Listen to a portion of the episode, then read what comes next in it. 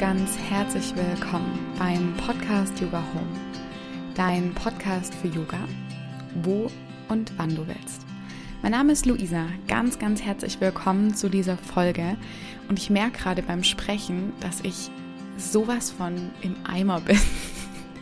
Ich bin heute Morgen mit dem größten Muskelkater meines Lebens aufgewacht. Ich, seit ein paar Wochen ähm, mache ich wieder regelmäßig Thai-Boxen und ich habe einfach, mein ganzer Körper schmerzt. Und selbst beim Lachen, also ich kann wirklich, mir tut alles weh und ich merke auch in meiner Stimme, die ist heute ein bisschen anders, gerade wenn ich so meine, so in diesen Podcast hier reinspreche. Nun gut, das ist die Realität. Ähm, genau, auch in dieser Folge ähm, geht es viel um Realität. Gute Überleitung, Luisa. So, by the way. Ähm, ich spreche mit Sandra von Sapienski und bin unendlich froh, dass ich mich getraut habe, sie anzuschreiben wir sprechen in dieser wundervollen Folge über Sandras Leben, wie sie von sehr viel Leid hin zu einem frei in sich selbst gegründet sein und zu tiefer Zufriedenheit gekommen ist. Und auch ihr eigener Weg mit Tantra und Yoga und ähm, auch so ein bisschen die Basics von Tantra erklärt sie uns, gerade auch für diejenigen, die vielleicht ähm, da noch nicht so bewandelt sind. Das Gespräch hat sich auch dann ganz frei entwickelt. Wir hatten kein Skript und wir sind auch so ein bisschen zu Themen gekommen wie toxischen Aussagen, die zum Beispiel sowas sein können wie die Seele hat sich das ausgesucht. Und ja, wir sind auch zu Sandras eigener Yoga-Praxis gekommen, zu ihrem eigenen Yoga-Stil, der sich entwickelt hat, das Milk- und Honey-Yoga. Und ja, es ist ein total wundervolles, lustiges und auch ehrliches Gespräch, in dem nicht alles perfekt läuft. Siri hat sich auch mal zu Wort gemeldet. Aber so ist das Leben. und ich wünsche euch jetzt eine ganz, ganz wundervolles, ein ganz wundervolles Hörerlebnis und ähm, ganz viel Freude mit dieser Folge. Hallo, liebe Sandra, wie schön, dass du heute hier bist. Ich freue mich wahnsinnig auf unser Gespräch. ich freue mich auch, Luisa. Und äh, vielen Dank, dass ich hier sein darf. Ja, total gerne. Ich weiß ja nicht, meine Hörerinnen und Hörer wahrscheinlich kennen sie dich, aber vielleicht für diejenigen, die dich noch nicht kennen, äh, stell dich doch voll gerne mal vor. Das finde ich immer so schön, die, ähm, die Frage. Und gleichzeitig ist das, glaube ich, mit die schwierigste Frage überhaupt, weil wie stellt man sich vor? Du kannst ähm, eine Ansammlung von Rollen, die du in deinem Leben spielst, nennen. Dann wäre, wäre ich, hätte ich die unterschiedlichsten Sachen. Ich wäre Unternehmerin, Yogalehrerin, ähm, Autorin, Hundebesitzerin, Freundin. also da gibt es die unterschiedlichsten Dinge. Tantra-begeisterte Yogini. Und ähm, wenn wir aber auf tiefer, tieferer Ebene mal schauen, dann fände ich das eigentlich ganz cool, wenn wir, wenn wir dazu übergehen, uns zu sagen, was uns ausmacht. Und das kann sich natürlich auch immer ändern im Laufe des Lebens oder auch innerhalb einer Woche. Aber momentan würde ich sagen, bin ich eine Sandra, die ähm, frei in sich gegründet ist und sehr, sehr glücklich. Das hört sich unglaublich schön an. War das denn mal anders? Äh, diese, oh ja. Ja, ja das war sehr anders. Also um das aufzurollen, äh, da bräuchten wir wirklich tatsächlich eine Stunde. Aber um das mal ganz kurz zusammenzufassen, ähm, so die ersten 20 Jahre meines Lebens waren jetzt nicht unbedingt die, die, die schönsten. Tatsächlich kann ich mich nur an wenige Momente erinnern, wo ich wirklich mal glücklich oder froh war. Ähm, die waren gekennzeichnet von Zwangsneurosen, von äh, Mobbing, ähm, von äh, großer Scham, von Alleine sein, ähm, von Tausch, Eintauschen des Körpers gegen die kurzfristige Illusion von Liebe und Nähe. Und das alles hat natürlich dazu geführt, dass ich jetzt auch als Erwachsener äh, nicht äh, die gesündeste Seele hatte. Hm? Also noch mit 30 habe ich zum Beispiel Zwangsneurosen gehabt oder noch mit Mitte 30. Und ich wusste zwar, ich habe es jetzt auch gerade in meinem Buch geschrieben, weil ich finde, dieses, dieses Bild ist einfach so schön. Ich, ich musste zum Beispiel alles anfassen, ja. Ich musste alle meine Unterhosen anzufassen, um zu gucken, welche die richtige ist. Weil wenn ich nicht die richtige wähle, dann würde das Unglück bringen für den ganzen Tag. Und ich wusste zwar rational, dass wenn ich jetzt die rote Unterhose und nicht die rosane nehme, dass dann nicht die vier apokalyptischen Reiter irgendwie die Dorfstraße entlang galoppieren würden. Aber ich konnte nicht anders. Mhm. Und äh, diese, dieses Ich konnte nicht anders hat sich in ganz viele Bereiche des Lebens auch ausgeprägt. Ähm, in dem Bereich äh, romantische Liebesbeziehungen, das war so mein größtes Problemfeld oder mit mein größtes Problemfeld. Ich war eine Zeit lang, war ich unglaublich hart und ehrgeizig, was natürlich ähm, auch zu viel geführt hat und zu vielen tollen Erlebnissen geführt hat. Aber ähm, mein Herz war eine Zeit lang ähm, eins aus Stein und nur innen drin noch so leicht pochend lebendig. Und ähm, ich habe viel gelitten. Mhm. Und das gar nicht so sehr, also im Äußeren gab es dafür gar keinen, gar keinen Anlass, ja. Also ähm, die die Zeit, bevor alles zusammenbrach, saß ich in einem wunderschönen großen Haus, das wir selber gebaut hatten ähm, oder bauen haben lassen, weil mein Ex-Mann und ich waren beide gleichwertig äh, unbegabt, was das Handwerkliche anbelangt.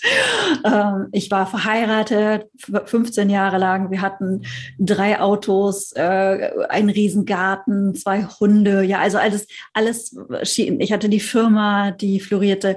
Alles ähm, schien eigentlich perfekt, aber auch in dieser Zeit war eigentlich mein inneres, mein, mein inneres Leben viel von Leiden bestimmt. Und ähm, dieses Leiden habe ich nicht mehr. Das ist nur noch extrem selten. Also ganz kannst du es einfach nicht äh, verhindern, ja, dass es, dass du Ängste hast oder oder was heißt ganz kannst du es nicht verhindern. Es ist komplett normal, dass du Ängste hast, dass du Schmerz empfindest, dass du, ähm, dass du auch leidest vollkommen normal. Ähm, aber wie du dem begegnest und wie du damit umgehst, das ist eine, ähm, das ist eine andere Sache. Und von einer großen Unsicherheit und von einer großen Abhängigkeit von dem, wie mich andere im Außen empfinden, hat es sich halt äh, zu einem freien in sich selbst gegründet sein und ähm, gewandelt und auch Weißt du, ich habe in meiner äh, in meiner Ausbildung letztes Jahr habe ich gesagt, ähm, ich habe mich so in den Thron meines Lebens gesetzt. Und so fühlt es sich halt an. Und das ist unglaublich schön. Und ähm, ich hätte nie gedacht, dass ich eine, ein solches Glück empfinden kann. Und zwar ein Glück, das nicht immer nur überbordend ist, sondern so ein Contentment, würde man im Englischen sagen, so eine, eine so tiefe Zufriedenheit, ja, die, die, die sich anfühlt, wie ein inneres Lächeln, dass das die Basis einfach ist meines Seins. Und das ist total schön. Uh, wow. Informationen. Das war total schön und wir sind schon direkt tief im Thema drin. Ich liebe ja, wir das. wir, wir, wir machen gar nicht erst den Umweg. Nee, wir brauchen hier gar nicht an der Oberfläche rumplenken. Sehr gut. Das gefällt mir richtig gut, wenn wir so direkt äh, ähm, wie sagt man, Deep Talk machen, finde ich großartig. Ähm, du hattest jetzt äh, von Zufriedenheit und von, dass es mal ganz anders war, auch gesprochen. Und vielen Dank für deine Ehrlichkeit ähm, hier in diesem Podcast. Wahrscheinlich fragen sich jetzt viele Hörerinnen und Hörer, ich will das auch. Wie hat sie das gemacht? Vielleicht können wir darauf mal ähm, eingehen. Was war denn so dein Weg? Auch du hattest vorher vom Tantra und vom Yoga erzählt. Das hat wahrscheinlich auch einen großen Teil dazu beigetragen, dass du heute hier sitzt und sagst, du bist ähm, zufrieden. Ja. Und vielleicht können wir da mal beginnen bei deinem Weg von dieser Unzufriedenheit in die Zufriedenheit, was da passiert ist. Also auf jeden Fall auch eine ganz tolle Therapeutin. Ja, mhm. also bei mir war es so umfassend, ähm, das kriegst du nicht allein. Also das hätte ich, oder vielleicht kriegen das manche Menschen auch alleine hin, aber ich habe da durchaus immer mal wieder Unterstützung gebraucht. Ähm, vielen Dank, Frau Pietschmann. Ich leite Ihnen die Folge einmal weiter. Und ähm, für mich war wirklich Tantra war ein, ein Befreiungsschlag. Oder es war für mich, ist das ein, ein Manual geworden, wie ich, ähm, wie ich in die Freiheit komme und dieses in sich selbst Entschuldige, jetzt ist Siri bei mir angesprungen. Ich weiß nicht warum. Also Schauen, ob sie was sagt, ob sie mitreden will. Kann ich im Web nach? Ich nicht in die Freiheit und dieses in sich selbst entschuldige jetzt. Ist Siri bei mir? Nein, danke, Siri. Suchen. Also während Siri sucht, ich hoffe, sie schaltet sich jetzt demnächst wieder aus. Ähm, ähm, dieses Freies in sich, das Freie in sich selbst gegründet sein ist, äh, ist aus einem ähm, Buch aus dem, genauer gesagt, aus dem Grundthemen des kaschmirischen Shivaismus von Bettina Bäumer und Ernst Fürlinger, wenn ich mich richtig erinnere. Und Verlinken wir in den Show Notes. aber es ist schon heavy. Es ist jetzt nichts, was man sich durchlesen sollte, wenn man noch nie mit Tantra in Berührung gekommen ist. Ähm, aber für mich war Tantra wirklich das Tool und das, äh, die, die ein, ein Blueprint, das Leben einfach nochmal äh, neu zu entdecken.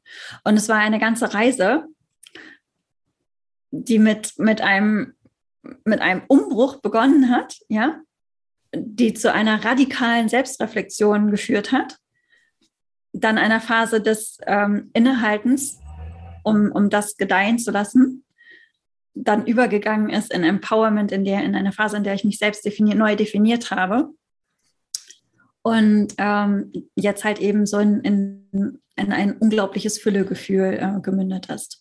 Und ähm, das, das, und, und meine Landkarte dazu, die habe ich mit Tantra gezeichnet. Mhm. Diese Schatzkarte. Schön.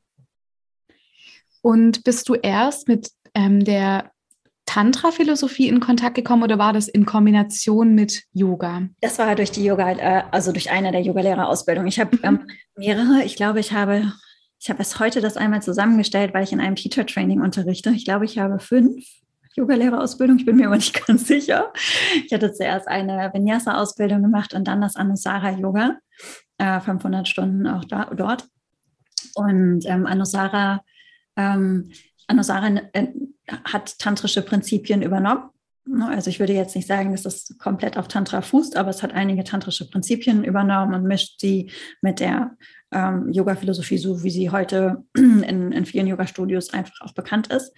Und da ist mir das aber zum allerersten Mal untergekommen. Und ich fand das so spannend, ja. Also den Begriff von Shiva und Shakti, ähm, also von Energie im Raum, hat mein Nerdherz angesprochen, weil ich schon immer absolut begeistert von Quantenphysik war und äh, sogar den Teilchenbeschleuniger in Hamburg besucht habe und ähm, mich einfach wahnsinnig für, für Teilchenphysik interessiert habe.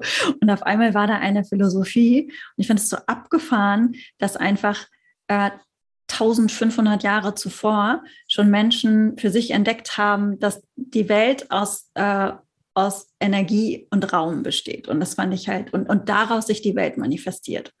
Und es keinen Gottesbegriff gibt wie äh, bei uns im Christentum beispielsweise, wie wir sozialisiert worden sind, dass es einen Papa-Gott gibt oder auch keine Mama-Göttin gibt, ja, die sagt, das ist äh, böse, das ist schlecht und du kommst in den Himmel und, und du musst draußen bleiben, sondern mhm. dass es einfach alles ist und es muss auch nicht unbedingt einen Sinn für uns ergeben, sondern die Welt ist einfach, das Universum ist.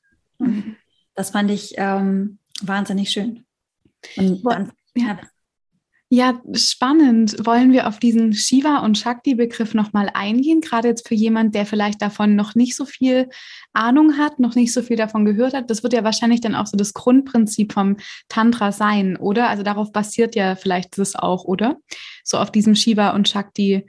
Ähm ja, das ist einer der Grundbegriffe. Mhm. Ähm, aber Tantra, das ist, und das ist so faszinierend. Ähm, es hat eine hochkomplexe Philosophie ja, und eine total sophisticated, anspruchsvolle äh, Philosophie und Gedankengut. Und dann hast du aber gleichzeitig auch schamanische, anmutende Rituale. Du hast die zehn Weisheitsgöttinnen, die ähm, die allesamt nicht dem klassischen oder zwei schon, aber der Rest nicht unbedingt dem klassischen Göttinnenbild entspricht. Ja, da ist eine, eine Witwe, die auf einem Wagen, der gar kein Zugpferd hat, ähm, die extrem hässlich dargestellt wird. Ja, also so wie damals in Indien Frauen als hässlich empfunden worden sind. Mit einem Raben, ganz langen Nase und das ist Dumavati, die Göttin der Enttäuschung, würde man jetzt auch nicht gerade vermuten, dass man die Enttäuschung braucht bei den Weisheitsgöttinnen. Es gibt äh, Bagalamukhi, die äh, nicht die obligatorischen vier, Hände, vier Arme hat, ja, weil viele indische Göttinnen ähm, haben ja einmal diese Mudras, einmal fürchte dich nicht und empfange meinen Segen, sondern die hat einfach nur zwei und mit einem hält sie die Hand, immer hält sie, äh, mit einer Hand hält sie die Zunge eines Dämons und mit dem anderen säbelt sie diese Zunge ab. Also es gibt äh, es gibt Matangi, die Outcast-Göttin, die fernab von der sozialen, von dem sozialen Gefüge ähm, lebt und nur übrig gebliebene Reste als Opfergaben bekommen möchte. Also es gibt so, so eine, es gibt so, es gibt eine unglaublich reiche Welt im Tantra. Und ja, eines der Prinzipien ist Shiva Shakti, das erklärt sozusagen die Welt. Ja, also, mhm.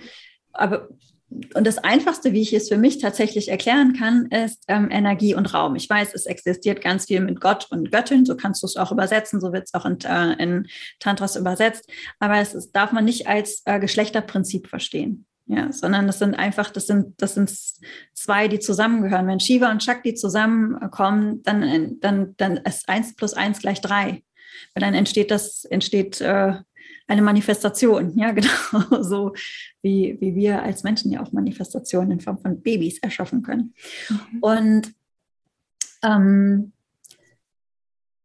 man muss sich, das, das Weltbild ist ein solches, das äh, aus Spaß, Liebe und Neugierde, diese Shiva-Shakti-Dualität, die Welt erschafft. Mhm. Und zwar durch Energie, die im Raum manifest wird. Mhm. Ja, also zum Beispiel als Computermaus, die ich hier gerade in den Bildschirm hebe, oder als Sandra, du schiebst einen Bleistift hoch, oder all das, was du halt eben draußen siehst oder auch was du nicht siehst. Auch die Luft ist Shakti. Ja. Und diesen Energieaspekt nennen wir Shakti, den Raumaspekt nennen wir Shiva. Mhm. Und in, innerhalb dieses ganzen Universums oder wie sie sich manifestieren, gibt es die allerunterschiedlichsten Formen. Es gibt äh, Götter und Göttinnen, es gibt, wie diejenigen, die ich gerade schon genannt habe, es gibt Menschen, Tiere, Pflanzen, Dämonen, Geister, es gibt alles Mögliche da draußen. Und all das ist aber im Grunde eins. Mhm. Und ich, ich höre auch schon raus, da gibt es jetzt nicht die großartige Bewertung dessen, dass jetzt das eine gut ist und das andere schlecht. Nee, gar nicht. Okay. Ja, und das ist auch das Herausfordernde im Tantra, weil ähm, ich habe gerade den Papa-Gott angesprochen oder die, die Mama-Göttin. Es ist einfacher, wenn wir uns eine Instanz vorstellen, die für uns alles, die, die für uns einen Sinn ermach, ergibt, ja, die für uns sorgt, in dem Sinne, dass alles für uns sich richtig fügt und alles einen Sinn eben hat. Und das kann total, ist einer der herausforderndsten Schritte in meiner tantrischen Reise gewesen, so ähm, zu wissen, dass es nicht unbedingt einen Sinn ergeben muss. Ja, mhm. also dass nicht etwas sein passiert zu deinem Besten, sondern es passiert einfach. Warum auch immer. Mhm. Aber wenn du das, wenn du da mal genauer hineinschaust, hat es eine unglaubliche Freiheit. Ja, weil es eben nicht von deinen Handlungen abhängig ist oder von dir, wie du bist. Es ist keine Bewertung oder keine Bestrafung oder mhm. kein Belehren, sondern es ist einfach. Und du bist die Instanz und hast die Freiheit zu entscheiden, wie du damit umgehst. Und daran liegt eine, daran liegt eben die große Freiheit. Ja, ja, aber wenn ich ständig davon ausgehe, das ist jetzt zu meinem Besten, das ist jetzt zu meinem Besten, das kann ja auch, also ich finde es extrem anstrengend, wenn ich mir das dann oft sage, also ich kenne das auch von mir, was wenn was zum Beispiel, ich mache irgendwas, will was in Angebot erstellen und dann merke ich, okay, äh, die Anmeldungen für das Angebot sind jetzt noch nicht so hoch, wie ich sie gern hätte, aber klar, ich kann mir erzählen, das ist jetzt nur zu meinem Besten und so. Das ist, ich finde es oft anstrengend, wenn ich mir dann das erzähle, aber vielleicht doch nicht ganz so das Vertrauen auch in dem Moment dann habe in meine was ich mir da gerade erzähle. Ja. Ja, total. Und das kann auch, also für mich als alte Zwangsneurotikerin, das wirklich auch Probleme mit sich gebracht, weil ich hatte natürlich, wie so viele, die irgendwie auf dem spirituellen Weg sind, bin ich mit äh, dem Thema Manifestation in Kontakt gekommen und hatte dann wirklich äh, richtig Angst. Ich hatte Angst, was Negatives zu denken und dachte, das bringe ich dann in mein Leben. Also das war, war wieder, das war genau so, wie meine Zwangsneurosen hat das eigentlich im Endeffekt befeuert. Insofern ähm, die Auflösung dessen, diese andere Sichtweise, das, das fand ich unglaublich befreiend. Das bedeutet nicht, dass, dass, äh, dass etwas grundlegend schlecht ist, sondern die Grundtendenz, die Energie des Universums ist Liebe und Spiel. Ja? Aus Neugierde und Freude und Liebe heraus entsteht die Welt oder entstehen die Welten. Und das mhm. ist, ähm, und das halt eben manchmal auch in Formen, die wir nicht verstehen. Und das hat was hat einfach was so Schönes und auch was, weißt du, wenn wir den Gedanken einmal weiterspinnen, man ist selber für sein Leid verantwortlich oder man möchte eine, eine Lektion oder es wird eine Lektion gelernt. Sagt das den Leuten, die gerade in der Ukraine auf der Flucht sind. Oh mein Gott, ja, mit so einem Geschwätz tut mir leid, das geht gar nicht. Da, das ist ja. so, das, das finde ich hart. Ja, ich auch. Oder zu sagen, die Seelen haben sich das Leid ausgesucht.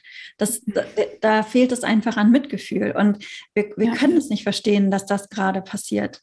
Das ja. müssen wir auch nicht. Wir müssen es auch nicht gutheißen. Es ist eine große Akzeptanz und die positive Bewertung. Das sind zwei unterschiedliche Dinge. Die mhm. Akzeptanz, dass sowas immer auf der Welt geben wird, wahrscheinlich, weil es einfach einer der Grundströmungen der Natur sind, einer, einer der, der Patterns of Reality. Das ist ähm, das kann man, das kann man akzeptieren, das muss man aber nicht gutheißen. Und das heißt auch nicht, dass man etwas nicht dagegen tun, dass man nichts dagegen tun kann. Ja. Ja. Und es ärgert mich, also das ist, ich gehe jetzt auch, aber das, das, macht auch was mit mir, wenn ich das dann zum Beispiel sehe, auch gerade mit Menschen, die, ich arbeite äh, oft mit, mit, Menschen auch im, im Yoga-Kontext, die eine mhm. Traumaerfahrung gemacht haben. Und wenn ich jemandem erzähle, ja, das, was dir passiert ist, ist natürlich nur zu deinem Besten und also Entschuldigung, das ist für mich übergriffig, wenn ich jemandem auch erzähle, dass das, was für die Person das nur das zum Besten ist. Also empfinde ich so. Ja. Und ähm, wie du schon sagst, also ich finde auch, dass das oft auch schwierig ist, dann alles immer in so, ein, in so eine toxische Positivität reinzuquetschen und so, ja, das ist super, good vibes only, ja, genau, und denk bloß nichts Negatives, weil dann manifestiert sich das. Das ist ganz schön, das ist ganz schön gefährlich auch. Ja. Ja. Ja. Und den Schmerz eher als etwas zu nehmen. Einer meiner Lehrer hat gesagt, the ground on which you stumble is the ground on which you grow. Also der Grund, auf dem du stolperst oder der Boden, auf dem du stolperst, ist der Boden, an dem du wächst. Das, äh, die, die Chancen zu sehen, daran zu wachsen, ohne zu glauben, man sei irgendwie bestraft oder man müsse etwas daraus lernen oder ne. So, das ist ja. einfach, das gibt, äh, das hat, das war für mich wichtig. Mhm. Ja. Gerade mit meinem Background einfach. Ja, ja. Das war eine große Freiheit.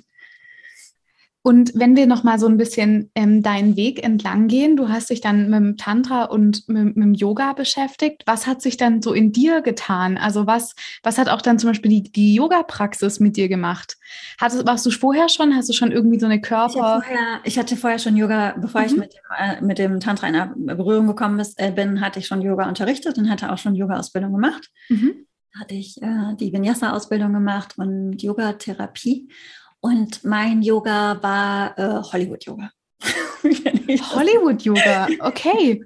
Das musste fancy sein und ich wollte unheimlich gerne einen Handstand können, fand das mega wichtig und, und wollte gerne, dass alle die Klassen richtig geil finden und ähm, die mussten anstrengend sein und der Schweiß musste fließen und ich habe Witze gemacht und das, das ist gar nicht schlimm, ja. Also ich besuche selber manchmal gerne solche Klassen ja. und ähm, das, das war ich einfach damals zu dem Zeitpunkt. Ähm, aber das, die Asana-Praxis an sich war damals für mich keine keine spirituelle Praxis, mhm. ja, sondern das war für mich, ähm, war, für mich war die Mathe schon ein Ruhepol, weil meine, meine heile Welt, die ich vorhin einmal beschrieben hatte, mit dem Haus im, im Grün und dem Ex-Ehemann ist dann einfach zusammengebrochen mit eben dem Ende der Ehe. Ähm, ich hatte ihn verlassen nach 15 Jahren und wir haben uns mit 22 kennengelernt. Ich bin also erwachsen geworden mit diesem Menschen und ähm, war auf einmal alleine erwachsen. Das war ganz gruselig. Ja, den musste man sich erst einmal trauen und ich war ja schon 36 dann. Und ähm, dann ist meine äh, Agentur, die ich mit einer Mitgesellschafterin zusammenführe, fast pleite gegangen. Wir mussten fast alle Mitarbeiter bis auf zwei entlassen. Das ist hart. Ich weiß nicht, ob du schon mal Mitarbeiter entlassen musstest. Ich hoffe nicht. Nein, noch nicht. Ich hoffe, ich muss es auch nie. waren Menschen, die teilweise zehn Jahre bei uns waren. Mhm. Ähm, das war hart. Und äh, ich selber dachte, ja, fuck, im schlimmsten Falle habe ich jetzt äh, fast 100.000 Euro Schulden. Ähm, ich habe eigentlich nicht wirklich ein Dach über dem Kopf, weil ich habe dieses Haus äh, temporär angemietet, wo ich da gewohnt hatte. Und ich wusste einfach nicht, wo es weitergeht und wie es weitergeht. Und die Mathe war für mich Ruhepunkt. Insofern, das war der spirituelle ähm, Aspekt meiner Asana-Praxis. Aber ganz ehrlich, so richtig, äh, es, war, es war trotzdem mehr auf Show ausgelegt. Ja. Mhm. War ganz stolz, dass die ganzen Armbalancen geklappt haben. Und habe, ich kann mich noch erinnern, dass ich geheult habe, weil ich keinen Handstand hinbekommen habe. Jetzt denke ich, ich kann immer noch keinen Handstand und es könnte mir nicht egaler sein. Ich kann keine, ähm, keine Seitkrähe zum Beispiel. Das ist auch so was. Ich habe ganz lange, das war auch am Anfang, dachte ich so, oh, ich muss eine Krähe können, richtig toll und dann noch eine Seitkrähe und dann noch irgendwie das Bein ausstrecken. Ich kann nicht mal die Begriffe, ich weiß nicht mal, wie das heißt, wenn man eine Seitkrähe macht und das Bein, ich habe keine Ahnung, ist mir auch egal. Ja. Auf jeden Fall, mir ging es damit ähnlich, dass ich will das können, ich will das können und heute Fuck it. Fuck it. Ist mir doch egal. ja. ja aber natürlich, dass der, der Ruheaspekt und so ja. dieser Moment der Gedankenlosigkeit ist natürlich ein spiritueller Moment. Ne? Und den habe ich schon auf der Yogamatte gehabt. Aber unterrichtet habe ich es nicht unbedingt. Ja. Ich habe eine Frage, glaube ich, verloren. Ich schweife gerne ab. Macht nichts. Ich, ich, ich habe nur, ich habe ich hab dich gefragt, wie das auch so, also wie dein Weg oder wie Yoga auch so ein bisschen dann da eingegriffen hat mit Tantra, also zu, um Ach, diese ja, genau. Zufriedenheit sozusagen genau. zu generieren, dann, genau. Und dann äh, ist Tantra ja reingekickt. Das hat aber gedauert. Ja, also ähm, erst einmal hat das, es hat insofern was verändert, dass ich äh, Philosophie-Themen mit reingenommen habe. Dann ist mein Unterricht auch erstmal schlecht geworden. Ich hatte super viel unterrichtet und hatte mir auch so ein bisschen meine Motivation verloren. Mhm. Ähm, dann ähm, hatte ich so meinen mein Unterrichtsstil äh, gefunden und hatte auch aufgehört, feste Klassen so pro Woche zu geben, sondern habe dann nur noch auf Festivals und Workshops mhm. und so weiter unterrichtet. Und ähm, ehrlich gesagt, ist das Tantra 2020 so richtig erst reingekickt. Mhm. Und in meine körperliche Praxis. Und zwar ich, mit der Frage, mit zwei Fragen. Was passiert, wenn ich mein Gefühl von ich in den großen C lege? Wie führe ich dann Bewegung aus? Und ähm, dann die Frage nach, wie ist die innere Berührung, wenn ich eine Asana vollziehe oder wenn ich in einer mhm. Bewegung bin. Das mhm, sind Dinge, die kannst du im Yoga machen, aber die musst du nicht im Yoga machen. Und dieses Gefühl von ich, nicht nur im Kopf, ne? also weil ganz häufig haben wir das Gefühl von ich, dieses größte Gefühl von Ich-Sein haben wir so hier im, im vorderen Stirnbereich. Aber es ist nicht im Herzen, es ist nicht im Becken, es ist nicht in den Füßen, es ist, wohnt nicht im ganzen Körper. Und ähm, das war für mich extrem ähm, krass, die Erfahrung, das festzustellen, weil ich hatte mich quasi in diesem oberen Bereich eingekapselt, richtig. Und deshalb die letzten zwei Jahre habe ich wirklich jeden Tag nicht nur eine Asana-Praxis, sondern das Schöne ist ja, Tantra machst du ja. Also solche Sachen kannst du immer machen. Du kannst es machen, wenn du von Büro ins, in die Küche gehst und den Kaffee holst. Dann kannst du dein Gefühl von Ich im ganzen Körper sein lassen oder du kannst schauen, wie das Gefühl der ist, wenn du läufst und die Muskeln sich aneinander schmiegen und wie die Bewegung ist, ja. Mhm.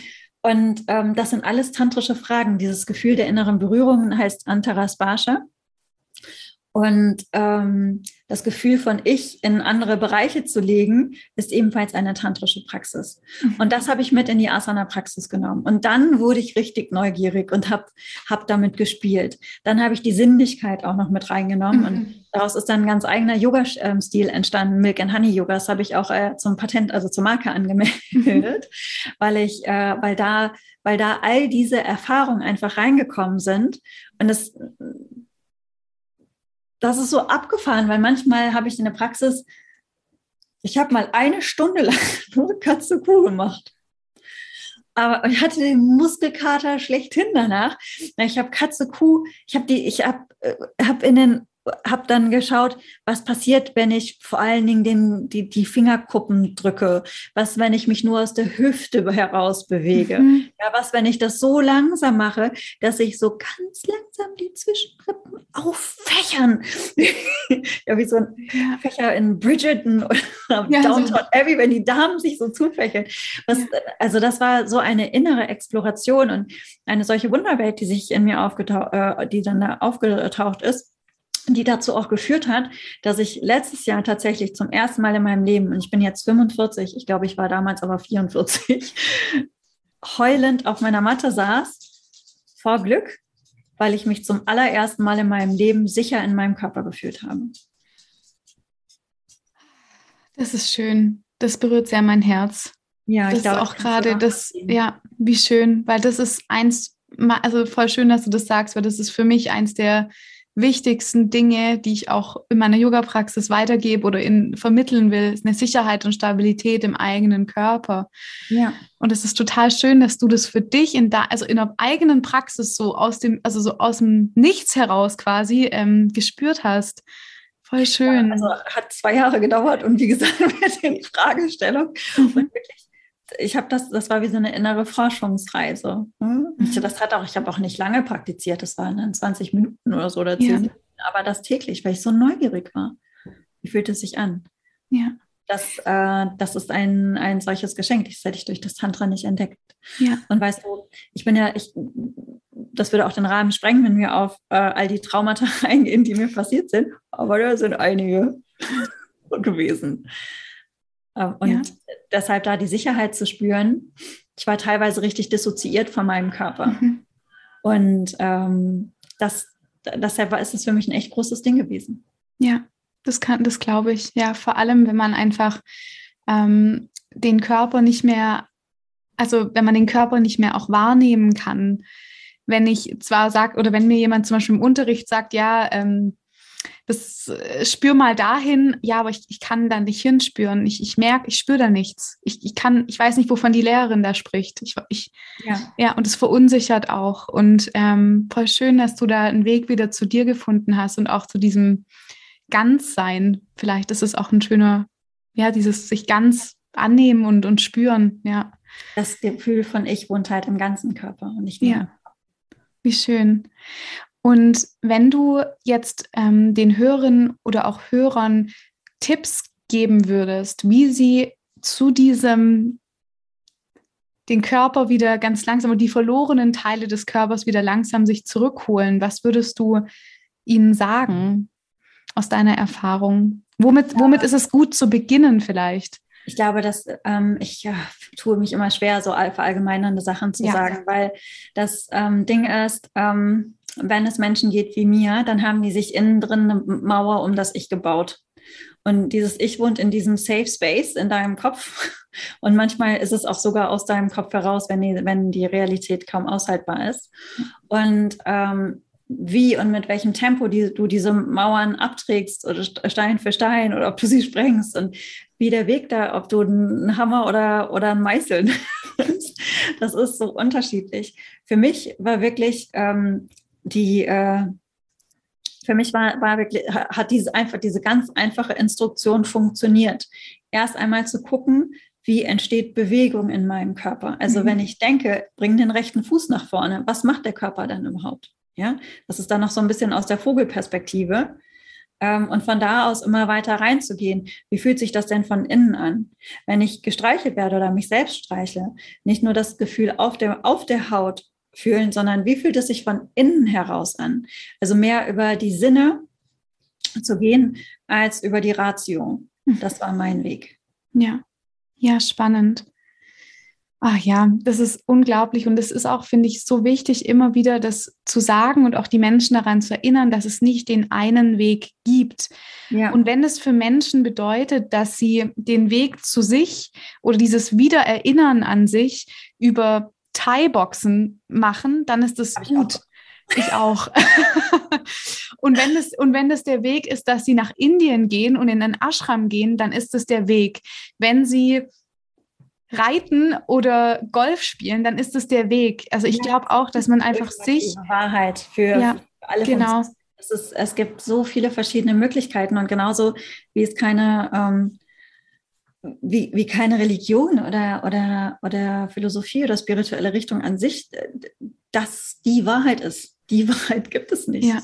So viele Menschen, wie es da draußen gibt, so viele Wahrheiten gibt es. Ja. Und ähm, das zu verallgemeinern ist schwer. Aber, und das ist das Schöne, so viele tolle Menschen da draußen haben Ansätze, ähm, die anderen wiederum helfen können. Ja.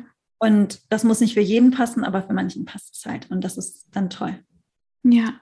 Das macht ja, das stimmt. befriedigend. Genau. Und das finde ich, und das sage ich auch immer ganz vielen, wenn jemand mich fragt, so was für einen Yoga-Stil ich unterrichte, dann fällt mir das total schwer, das zu erklären. Und dann denke ich mir immer, ja, aber, und auch nochmal dann so dieses, oder wenn man dann so einen Kommentar mal bekommt, so, ja, aber so viele sind ja Yogalehrerinnen, Yogalehrer dann denke ich mir so, ja, ist doch super. Genauso viele Yoga-LehrerInnen, wie es gibt, genauso viel Bedarf gibt es auch in der Welt. Jeder findet auch die Menschen, die dann zu einem, zu einem passen. So sehe ich das. Oder jemand, ähm, wie wenn ich jetzt zum Beispiel suche, dann finde ich auch die Person, die sozusagen mir die Worte in ihrer Art und Weise vermittelt, wie ich sie vielleicht hören muss, damit es hier oben ankommt oder im Körper ankommt, im Herzen ankommt. Ja. Ja. Was die Suche anbelangt, das glaube ich schon. Was das Angebot anbelangt, werden, äh, ist auch ein bisschen Verarsche mit dabei, finde ich. Meinst du? Ja. ja, weil, ähm, weil ähm, ich finde, es muss noch, es fehlt ein Teil bei, bei der Yogalehrerausbildung. Und also ich gebe ja, ich habe ja hab auch zwei Ausbildungen, also eine Fortbildung, eine Ausbildung, aber die Ausbildung ist keine Yogalehrerausbildung, sondern das ist äh, Feminine Awakening. Mhm. Das ist ähm, also für Frauen, die mit Frauen arbeiten. Und ich habe ein Wochenende, wo es darum geht, seine eigenen Stärken zu identifizieren, zu identifizieren und das eigene individuelle Angebot zu finden. Und ähm, ich finde, das das ist etwas, was ich äh, persönlich mir wünschen würde, dass das in mehr Yoga-Lehrerausbildung auch stattfindet, weil das ist ein Konzept, es gibt mehrere ähm, Unterrichts, es ist eine bestimmte Unterrichtsstruktur, die weitergegeben wird. Und du bist in vielen Klassen, die sich einfach total ähneln. Ja, also ja. einen bestimmten Ablauf haben und eine bestimmte Singsang, äh, Sprechweise. siehst du, du ja. weißt genau, wovon ich spreche. Ja. Und ähm, ich finde, wir müssen die Menschen ermutigen, dass sie auch in diesem Unterricht sie selbst sein dürfen und ihre individuelle Kraft und Stärke halt eben finden. Und dann finden sie die Menschen, die zu ihnen passen. Ja, das hast du schön gesagt. Das ist, ähm, das ist richtig gut, dass du das noch sagst. Und mir fehlt auch noch eine Sache, die bei Yogalehrerausbildungen unbedingt oh, wow. dabei sein muss. Und das ist Traumasensibilität. Ja. Das ist mir ganz, ganz wichtig. Und es wird in meiner Ausbildung, wenn ich eine gebe, auf jeden Fall ein Modul sein, weil es kann nicht sein, dass Menschen, Menschen Sachen sagen, wie zum Beispiel, schließ jetzt deine Augen und du hast diese Augen zu schließen. Aber wenn es für mich sich nicht richtig anfühlt, gerade die Augen zu schließen, dann schließe ich sie nicht. Und ähm, ich habe auch das schon oft erlebt, dass so ähm, klare Aussagen mich getroffen haben, die mir einfach nicht gut getan haben. Und ähm, deswegen, das wünsche ich mir sehr, dass einfach die Menschheit ein bisschen traumasensibler wird, ähm, dass es einfach Menschen in unseren Klassen gibt, in unseren Angeboten, die ähm, eine Traumaerfahrung haben oder ein sehr hohes Stresslevel, wenn man es mal auch so nennen mag. Und dass es nicht so angenehm ist, dann zehn Minuten im, im dunklen Raum auf dem Boden zu liegen, zum Beispiel. Ja. Ja, das kann beängstigend sein. Ja, genau. Ja, ja, liebe Sandra, gibt es sonst noch was, was du den Hörerinnen und Hörern von dir mitgeben magst? Gerade vielleicht auch so aus diesem Vibe heraus, aus dem, in dem wir gerade gesprochen haben, aber vielleicht auch sonst so was, was du gerne mitgibst. Themen, ne? Wir hätten noch über das Thema Weiblichkeit und Sinnlichkeit sprechen können und die Erlaubnis, äh, die Erlaubnis, sich, sich, sich die Erlaubnis zu geben, die Frau zu sein, ich spreche jetzt von Frauen, weil ich selbst eine, mich als Frau identifiziere und das ja. für mich einfacher ist, das weiterzugeben. Ja. Ähm, oder sich, sich selbst die Erlaubnis zu geben, der Mensch zu sein, der man ist, sich radikal zu hinter, sich trauen, radikal zu hinterfragen, ob das, was man denkt, immer wirklich äh, wahr ist oder ob das vielleicht Erwartungen von anderen sind oder weil man Angst hat vor Ablehnung. Ähm, ich, ich, ich wünsche mir mehr mutige Herzen. Traut euch, mhm. traut euch in euer mutiges Herz zu gehen. Das ist, ja. Das lasse ich mal kurz sinken. Ja. ja, für mich war es auch, also es war auch für mich, äh, also die, zum Beispiel Interviews zu führen im Podcast, mhm. habe ich das habe ich vor eineinhalb Jahren begonnen und da habe ich auch gemerkt, ich möchte das machen, aber ich habe fast, ich hatte richtig Angst davor. Ich hatte Angst davor, was Falsches zu sagen. Ich hatte Angst davor, dass es eine komische Gesprächssituation ist, dass ich nicht mehr weiter weiß oder dass ich mal kurz nicht auf, äh, zugehört habe oder du weißt ja, wie so Interviews manchmal auch laufen können. Und dann habe ich diese Interviews geführt und ich habe auch bei dir, wo ich dich angeschrieben habe, gedacht, so, ich bin jetzt mutig und schreibe die Sandra an. und es ist so ein schönes Gespräch daraus entstanden. Und ich merke, wir könnten auch noch lange weitersprechen. Vielleicht gibt es irgendwann mal. Zu. das wird dann wahrscheinlich keiner mehr. Wahrscheinlich. Dann machen wir irgendwann mal noch eins. Zu einem anderen Thema dann. Ja, und wenn jetzt jemand sagt, so, hey, ich möchte die Sandra voll gerne etwas näher kennenlernen und möchte auch vielleicht ihre Angebote besuchen, wie erreichen die dich denn? Also meine Website ist ähm, houseofgrace.de, jeweils mit einem Bindestrich dazwischen. Und ähm, gerade schreibe ich äh, mein Buch, mein, mhm. mein, ein Lebenstraum, der von mir in Erfüllung geht. Das heißt auch ähm, dein mutiges Herz. ähm, und es geht um das Thema Weiblichkeit und, ähm, und Tantra, also wie Tantra dir helfen kann, eine neue, eine neue Weiblichkeit zu leben. Und vielleicht kann ich schon mal so einen kleinen Spoiler geben. Die neue Weiblichkeit definiert man in diesem Buch selbst. Die gebe ich nicht vor. Aber sie ist halt genau die Reise, die ich dir gerade halt eben beschrieben habe, was Tantra mit mir gemacht hat. Und ähm, nimmt dann auch noch tantrische Göttinnen mit rein. Ähm, die ja einfach auch eine meiner, einer meiner Lieblingsthemen sind.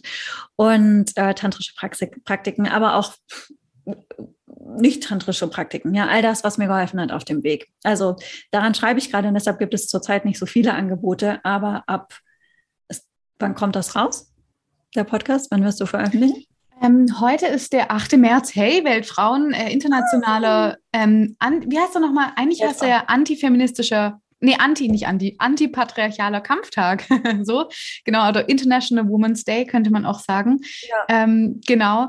Heute ist der 8. März. Ich denke in, lass mich, nächste Woche würde ich es mal sagen. Ja. Tatsächlich, dann habe ich tatsächlich noch eine Milk and Honey Yoga Klasse, Wings of mhm. Bliss. Äh, da freue ich mich total drauf, weil ich möchte die ganz verrückt machen. Also man müsste sich darauf gefasst machen, die Yogamatte mal abzulegen. Und Luisa, wir machen Armbalancen. Oh, wow. Es gibt so ein paar Geheimtricks. Und ähm, genau, das Buch kommt im Herbst raus. Mhm. Dann ähm, gebe ich regelmäßig Workshops. Es gibt im April gibt es ein tantrisches Retreat in Portugal mit meinem Lehrer zusammen. Ähm, im Mai äh, einen Kurs zu den zehn Weisheitsgöttinnen des Tantras. Also wenn man mehr über die Göttin wissen, der Enttäuschung wissen möchte. Die, wo die, die Zunge abschneidet oder die an, mit dem, mit dem Schnabel war das. Diejenige, genau, Bagalamukhi ist diejenige, die Feinde paralysiert. Das ist diejenige, die am meisten mit so schwarzmagischen Fähigkeiten in Verbindung gebracht wird. Wow. Yes. Und Dumavati ist die Göttin der Enttäuschung, die ich aber tatsächlich sehr gerne mag, weil Enttäuschung kann wirklich äh, kann wirklich enttäuschen, weißt du? Also es kann, mhm. kann die Täuschung aufdecken. Ja. Und ähm, genau, wenn man mehr über die erfahren möchte, das gibt es im, im Mai. Und dann schön. natürlich die Feminine Awakening Ausbildung wieder. Darauf freue ich mich am meisten. Ja. Oh, wie schön. Ja. Ja, liebe Sandra, vielen, vielen Dank für deine Zeit und für deine, dein authentisches Sein. Danke, vielen, vielen, Dank vielen Dank. Und danke für deine Arbeit, das ist so wichtig. Danke. Vielen, vielen Dank. Und dann habt du noch einen schönen Tag heute. Ähm, ich hoffe, auch einen Feierabend und dann morgen wieder weiterschreiben. Du hast vorher gesagt, Ende des Monats ist Abgabe. Ja, ich muss heute noch weiterschreiben. Heute noch, okay. Gut. dann wünsche ich dir Kreativität. Danke. Und äh, genau. Ich jetzt erstmal ans Meer gehen. Ich wohne ja hier in Biarritz in Frankreich ja. und wir werden jetzt erstmal die Wellen des Atlantiks, den Wellen des Atlantiks zuhören. Schön. Und dann die Kreativität ein etwas ähm, fließen lassen dadurch. Dann vielen, vielen Dank dir und Dankeschön. Bis bald. Tschüss.